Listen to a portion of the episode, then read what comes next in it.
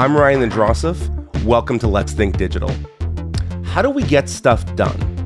If there's a broader theme emerging for this season of the podcast, it's that. How do we get unstuck from the mud that we seem to be in and get on with actually realizing our digital ambitions in government? In episode 12, we spoke to Sean Boots about how being content with evolution isn't enough and how we have to start entertaining some more radical ideas on how to push government structures and systems out of their complacency. Last episode, we heard from Jennifer Pahlka about how we need to build state capacity to get us out of this crisis of implementation. That creating new policy isn't enough, and that we have to really reorient government towards delivery so that governments can actually do the things that they say they're going to do. If you missed those episodes, go back and check them out. And make sure to follow Let's Think Digital on your favorite podcast app. And if you're watching this on YouTube, click those like and subscribe buttons below so that you're always notified when new episodes drop. This week, we're going to talk about another aspect of this same theme that we have to think about the underlying infrastructure and the need to make upfront investments to identify and fix the deep structural problems in government that prevent us from achieving the ambitious vision of what a modern government should look like. It's the unsexy, behind the scenes things, the basic plumbing of government, if you will, that really holds things back. And joining me this week to talk about this and her incredible journey through multiple levels of government is Honey Dacanay. Honey is the Director General of Policy and Performance in the Office of the Government of Canada's Chief Information Officer at Treasury Board Secretariat. She joined the federal government in 2019, taking on roles initially in the Canada School of Public Service and then Service Canada, and bringing with her her experience from serving in the province of Ontario, where she was one of the co founders of the Ontario Digital Service. Honey's also a professor of practice at McMaster University, where she teaches about digital government in their Master of Public Policy and a Digital Society program. And in 2019, she was named one of Apolitical's 100 most influential people in digital government. It's safe to say that Honey has seen a lot in her digital government journey and brings a unique perspective to the issues that we have been talking about on this podcast. We're really happy that she took the time to speak with us at our Forward 50 sound booth. Let's listen into the conversation. Honey, welcome to Let's Think Digital. Great to have you with us today. Thanks for having me here.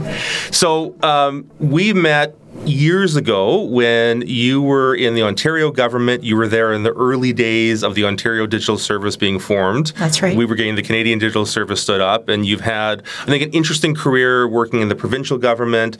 you've now been in the federal government for the last few years, and you're also teaching at McMaster University and trying to help the next generation of policy leaders come up. Um, you know, I'm curious for you to maybe just kind of share a little bit about, you know, your your background and and kind of what you've been seeing over the last 10 years or so as like the big trends in what we call digital government. Where do I begin? I uh, so I a career public servant, or now it feels that way, and I also have been in the digital space probably for 10 to 12 years. And I mention that because probably half my career was technically either waiting for digital teams to exist or working in machinery of government in one form or another. And what I do notice more than ever is just the overwhelming urgency and uh, just the deficit uh, that governments are sort of um, sort of letting happen by not addressing some of the things that are basically broken, um, digital or not happening. I think it's just a gap between policy delivery and evaluation. Uh, fundamentally, it's those gaps where um, all the cracks are really, really starting to show. Yeah, and, and you know we're we're here at the Forward 50 conference in Ottawa recording this interview, mm-hmm. and I think there's been a theme of that coming up in a lot of the mm-hmm. conversations that have happened, right? And and you're giving a presentation here about yes. this very issue, right? Or, or, you know, and around how I mean, if I can put it in my words, you know, there's been a sense of almost like the digital government movement getting stuck, because mm-hmm. I because I think back to like you know seven, eight, ten years ago, there seemed to be all of this momentum around these mm. new digital government teams coming in vision, you know, a lot of ambition about what could happen, mm-hmm. and it feels like you know some of that has kind of like hit up against reality, and we're maybe not where we want to be. I mean, curious if you kind of share that and your thoughts on maybe why that's been happening. It was always a hard mission to begin with to undo centuries of work that's really, really calcified into the system. And it's a bit naive for us to uh, think that. Um, we could uh, cause change to occur just by showing a different way, very in a very small way. The truth is that the better for less narrative from 2010. Um, while it's very promising, um, hurt the digital teams first. Hmm. In that there's the upfront investment that needed to happen with the teams so that they weren't set up to just be doing one prototype after another. And uh, somehow the fireworks team was supposed to be able to translate that into larger platform or policy fixes. That moment seems to never arrive.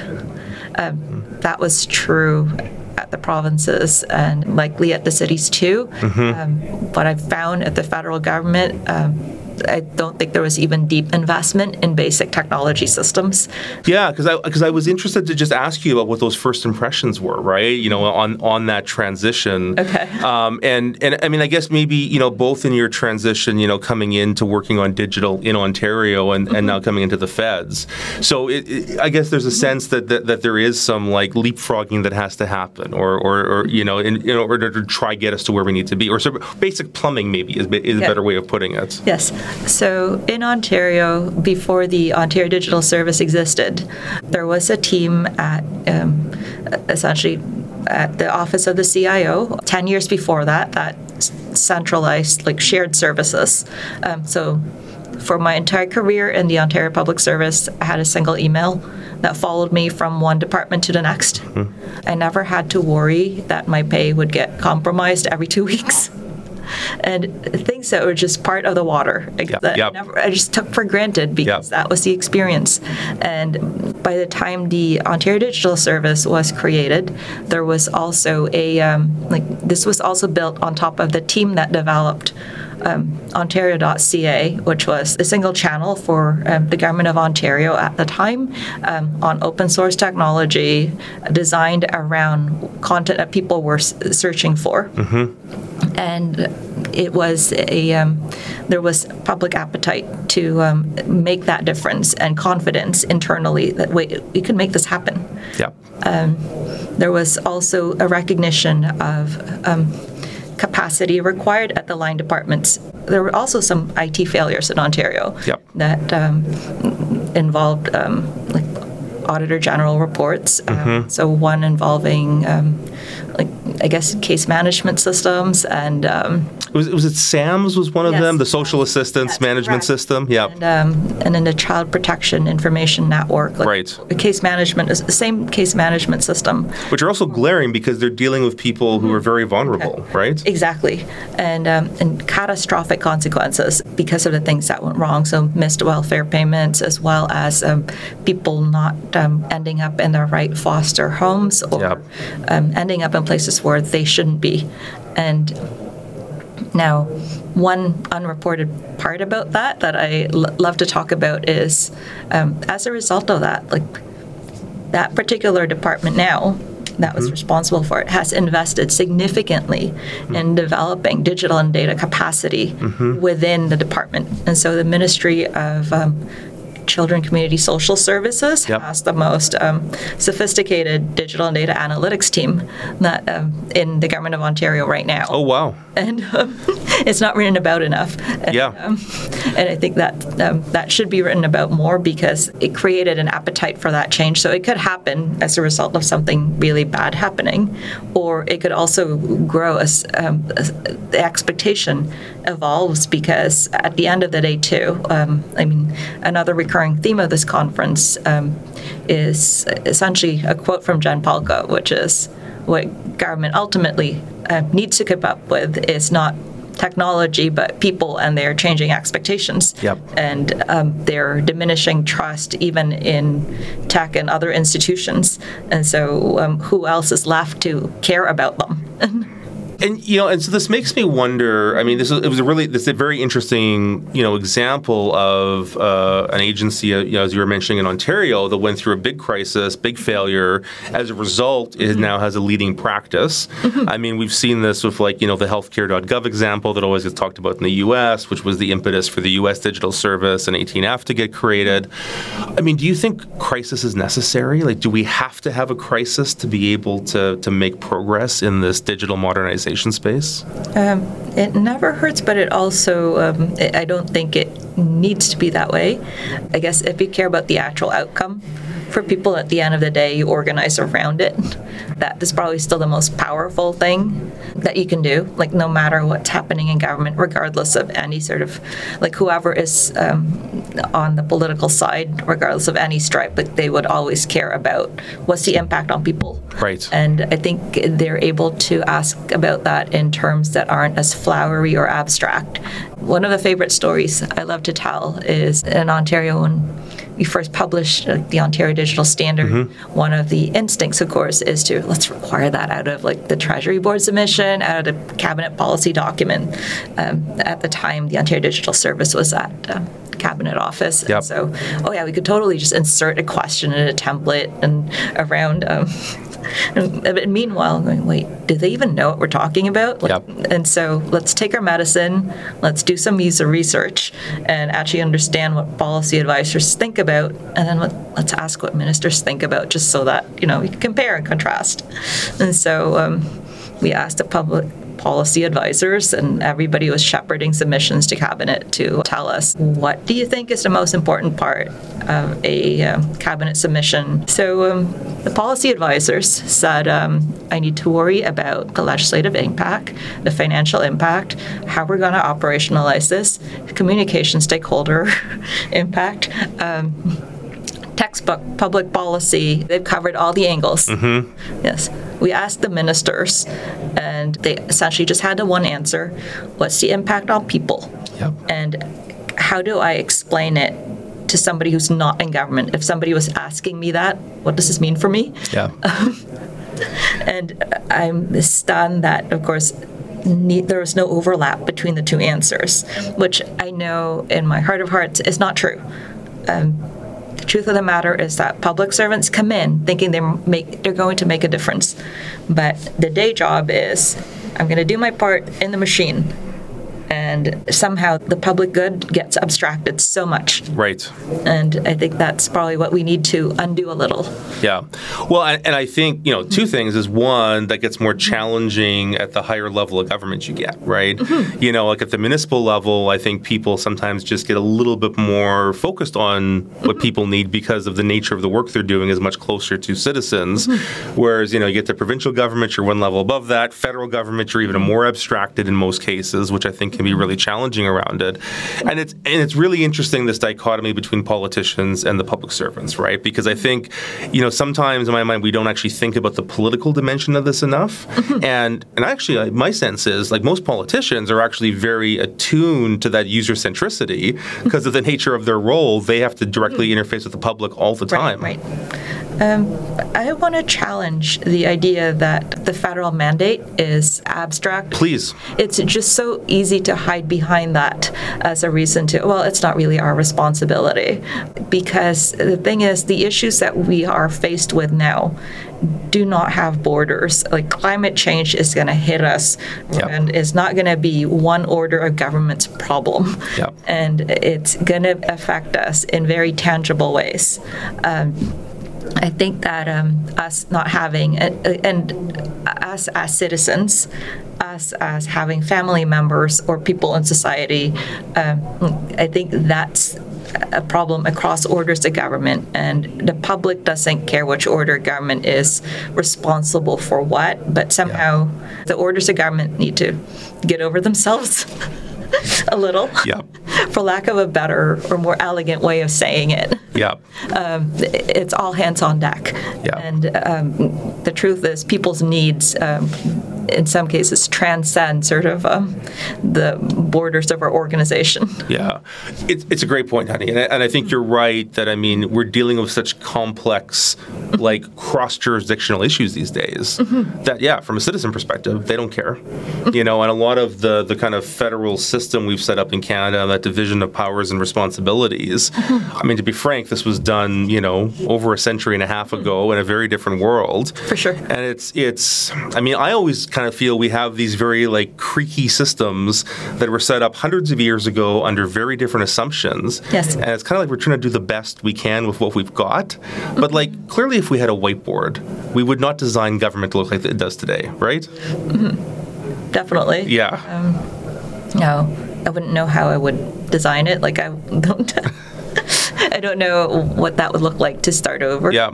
I think that the closest I would get is what do we need to do, and I think that uh, the public service side, it, it's always about what do we do now, and like in the time we have, and yep. always sort of having that imagination around like, our, uh, and have that interesting relationship with time too, mm-hmm. um, which I think um, I feel like the public service now has such a short-term horizon when they think about their future. Um, or they've stopped becoming, or somehow I don't hear it so much anymore. Like this whole stewardship of the longer term, or hmm. passing hmm. this on to the next generation and preparing them, or trying to worry about how this will shape um, like the future. Yeah um, to come for better or worse, and how to um, actually worry about the various trade offs because we're always in the trade offs business like who's going to win or lose, and yep. how do we ameliorate some things for people who might end up on the losing side. Um, I mean, not at the same scale, but um, probably in comparison today, at, in terms of the speed at which things are changing. Mm-hmm. thinking about um, when the rail car was introduced and the motor vehicles were introduced. I think about Ontario, for example, and I forget if it was 1915 or 1920. But mm-hmm. um, there, anyhow, the Department of um, Transportation was created, and their mandate was to um, like rethink the province as connected by a series of highways. And I'm pretty sure at the on a parallel side, like the government of Canada was also thinking about what does that mean for um, like to connect, like again via national railway system. Right. Or, like like how do we connect across and worry about who's going to get excluded based on where we pick these routes. And, yep. Um, I think that's always um, hmm. uh, that I guess that mandate to uh, not leave anybody behind, behind. is always uh, an ever-present dilemma. Yeah, you know, it's I've never thought before about that particular kind of jump from like rail. To, I mean, rail was so foundational to the mm-hmm. beginning of this country. Mm-hmm. That jump to roads must have been a dramatic yes. difference, mm-hmm. right? Exactly. Because even most of the major cities in Canada, they their their creation was driven by mm-hmm. the railroad. Exactly. Right, and and we've now been living through these last two decades this kind of next jump on connection where it's mm-hmm. kind of divorced from geography in a sense. Exactly. Um, but has some pretty profound implications around that. Yeah, and I and I love this notion of stewardship. I, I, think this notion of time horizon that you were talking about. You know, the that that we tend to get increasingly very caught in these short cycles, mm-hmm. which you could argue I think is in part because of like the media landscape we're in, the social media world we're in, all those pressures, and being able to think about like what do those next generations look like? How do we leave a lasting legacy? Mm-hmm. So I'm interested to ask you because some of the work you're doing is actually trying to help shape that next generation, and in the teaching work that you're doing with McMaster uh, in their Masters of Public Policy program. Um, I'm curious to kind of get you know your impression because you're working with students who are you know coming into their career are you know many of them I suspect looking to come into government to have an impact. Mm-hmm. What is their viewpoint on on this? Are they optimistic? Are they worried about the future? What's your sense of kind of what that next generation of policy and, and government and service leaders look like? What I love about students in general is that. Um, they are bold enough to ask more of government and more of the institutions in society. One thing I need to say about this program is that um, it's quite different from the other uh, public policy, public admin programs in that it's fashioned as um, a master's degree in public policy in a digital society. And then the course I'm co teaching um, is like the, the only government related one. And so I think the hope is that wherever they end up, um, whether in government or in a think tank or in the private sector, they are thinking about these things at scale because I also think that um, uh, government is one actor. The, um, there are many others that need to be worried about these issues and Right. working together. Um, I know, um, so I think uh, Jake um, and Yes. Bryce are on. J- Jacob and Bryce are both. Uh, they do policy analyst works with our team. They they have been on the podcast uh, in last season because we did a, we did some work around artificial intelligence in the public sector. There you go. Both graduates of that program, That's right.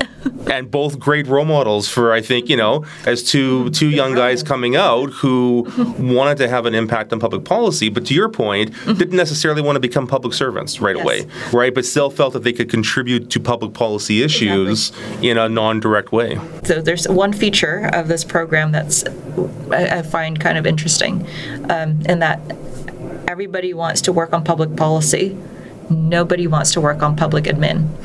And uh, that is also a troubling trend, to be honest. And I mean, that was true even when I was in Ontario. Yeah. Like in the government of Ontario, if you work in corporate policy, it's slow motion career death Yeah. because of that's like the boring IT rules or the boring HR rules or the procurement rules. But we're in an age where things that are broken internally Yeah. are going to manifest in devastating ways Yes. for people um, uh, on the outside. And I think that um, taking an interest in public admin um, and actually fixing those things at their core, Yeah. because those are structural problems Yes. need to. Um, that's um, one big thing that we need to actually really address. Yeah, and I don't know if that's new because I mean maybe I'm just a weirdo. I probably am. But like back when I was doing no, because when I was doing my public policy degree, I did my undergraduate degree at Carleton University and their Bachelor of Public Affairs and Policy Management program. And so there was, if I remember right, six or seven different specializations, and like everybody wanted to do international affairs, you know, or there was ones around kind of like social policy or other like policy areas. But then there was public administration as like a core one. Yes. And I, I wanted to do that because I was super excited about like the deep structural stuff. But there was like four of us out of a class of 60 who picked that specialization. And, and, and to your point, everybody wanted to get really driven by the bigger kind of social issues. But to me, and I, I think you're kind of in the same boat, like actually those plumbing issues to me are so interesting. Exactly. Because if you don't get that right, kind of none of the other stuff matters in the end. Exactly. Um, and the, um, I guess the unfortunate part, to be honest, is that's where you could apply so much creativity. I mean, that's where all the hacks happen, that's where all the structural changes can Yep. happen and we introduce interruptions or you can make things accelerate or actually slow things down um, at like in this space in particular and it's so untapped and Yeah. I think that um, to put creative energy around it is actually like a, a good. Um, it, it- that's where the change can happen, Yep. and I still th- see that potential. Yep. Um, and it's still untapped, um, even by our own community. Yes, absolutely. I mean, you're a Treasury Board Secretariat now federally. I spent, you know, seven or eight years, you know, of my career at Treasury Board Secretariat. Mm-hmm. and I always saw it actually, I mean, a lot of people dread it, right? They're like, I would never want to work at TBS. I don't want to be the central agency. But I actually think that to your point, it's a huge platform mm-hmm. to actually impact change across the system. Mm-hmm. And I, you know, we've, I, I mean, to kind of what you're saying, we've got to find a way to make public administration sexy again, you know, and because I think, you know, that in a big hierarchical system, that's in my mind, that's where some of the levers are to actually make some of these things happen throughout the system. Exactly. I think Treasury Board itself, that's where you can make things possible and then you can create community around it. Um, you normalize the things that aren't kind of, um, that would seem fringe or um, uh, just sort of a flash in the pan thing, and you could actually make um, a lot of things mainstream. And then um, the last bit around that is you could change the incentives and then finally, hopefully, require it. Yes. Um, I guess one fault is that everybody kind of starts with and then stops at the require it playbook. And then I do I do think that's a real challenge, right? Is like, and this is not just federal government. I think a lot of government, a lot of governments, they kind of you know the the, the central machinery often views its job as just kind of creating the policy document, putting it up on the website, mm-hmm. and the real magic is that follow up, right? On how do you actually educate people? I, I love that term of normalize it, mm-hmm. right? Normalize these new behaviors and, and actually incentivize them to, to move around that. Mm-hmm. Um, you know, I'm, the the one other thing I wanted to ask you about, and I, and I think kind of linked to this is is this notion of kind of ambition, because a lot of this change making, like on a personal level, requires people to not just have ambition, but to sustain ambition over time. Mm-hmm. And you've written about this. I've seen you talk about this before. Of just like sometimes how difficult it is when you're in these big machines to kind of sustain that ambition over time. I mean, what's your what's your advice for people, you know, who might be listening? that are like in the trenches right now. They want government to, to, to work more effectively, but it's tough for them to see the end in sight. Daphne Strom at the conference yesterday um, said it much better than I did in that this is a multi generational um, eh, kind of investment, and you do your part while you're here. Um, I subscribe to the personnel as policy. Um, that sort of um, like I find and create and foster leaders where I can and amplify their work. And I do believe that um, it takes having as many allies as possible, creating communities, um, and honestly um, lifting others while you're here. Yeah. And uh, that's how I know that even like like I don't have any I don't pin any of those hopes sort of okay I'm going to be the one that will kind of drive through this thing with my sledgehammer and be superhero style sort of kind of saving the day for government. And um, yeah like honestly like I um, my ambition for government I'd like to think that my ambition for government working better for people is that um, honestly like government exists for people and for a better society for all. And Yeah. so I think that how do we set up this institution to be able to make those choices um, very wisely in an equitable way and in a way that actually benefits everybody. Yeah, yeah, and and I, and I think it's an important leadership lesson, right? Around that notion of how do you how do you be a leader in a selfless way? Mm-hmm. Because I think we've got a lot of traditional leadership paradigms that can mm-hmm. be very kind of like strong leader driven, mm-hmm. and we see that sometimes in government, right? Like, like to me, it's actually surprising how much a single senior leader can, for good or for bad, shape the organization.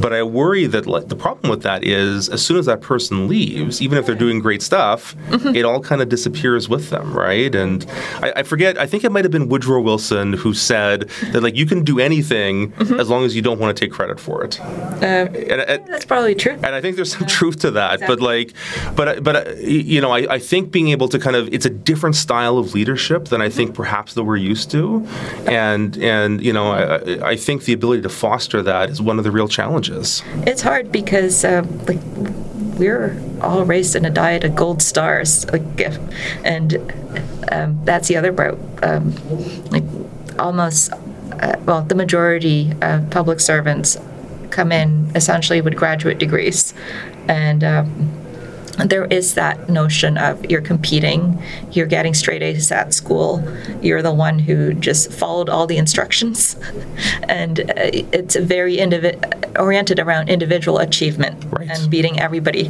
When you're supposed to um, be thinking about this in terms of how do we work together, which one will win, uh, will actually has the best chance, which idea has the best chance of having the greatest outcome for people and the best outcome for people rather than um, and or maybe what about your some one person's idea combined with this other person's idea can actually come up with something even better. Like that integrated Yep. kind of approach uh, Yep. is not yet normalized.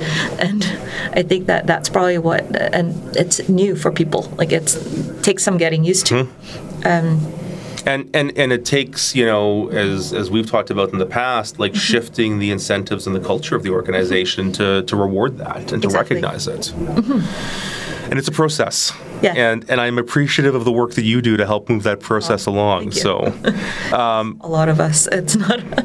no, it's it's. I mean, I think events like this are always encouraging to kind of reconnect with that community of people who are, are kind of pushing for this and agitating for it in, in different ways. Um, but appreciate your leadership on this, and I think it's been you know wonderful to kind of see you kind of you know do this work in Ontario, bring some of that perspective and wisdom to the federal government, and uh, and do work with with kind of the next generation coming coming in. So, so thank you, honey, for all your work in this area. Thank you. Great to have you on the podcast and look forward to staying in touch. Okay, me too. Thanks. I know. Compared to the flashy tech that's out there, like artificial intelligence or the metaverse, the administration of government may seem a little dry. But believe me, time and time again, I have seen great ideas to modernize government fail because we haven't made the necessary investment in that basic plumbing that makes the machine work. So, thanks to Honey for joining us on the podcast to talk about that, and also to talk about her work teaching the next generation of leaders.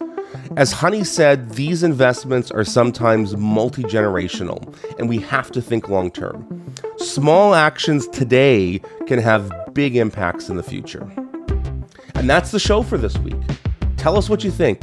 How are you finding these live on site interviews at Forward 50? If you're watching on YouTube, tell us in the comments below. Email us at podcast at thinkdigital.ca or use the hashtag Let's Think Digital on social media. And while you're at it, make sure to like and subscribe.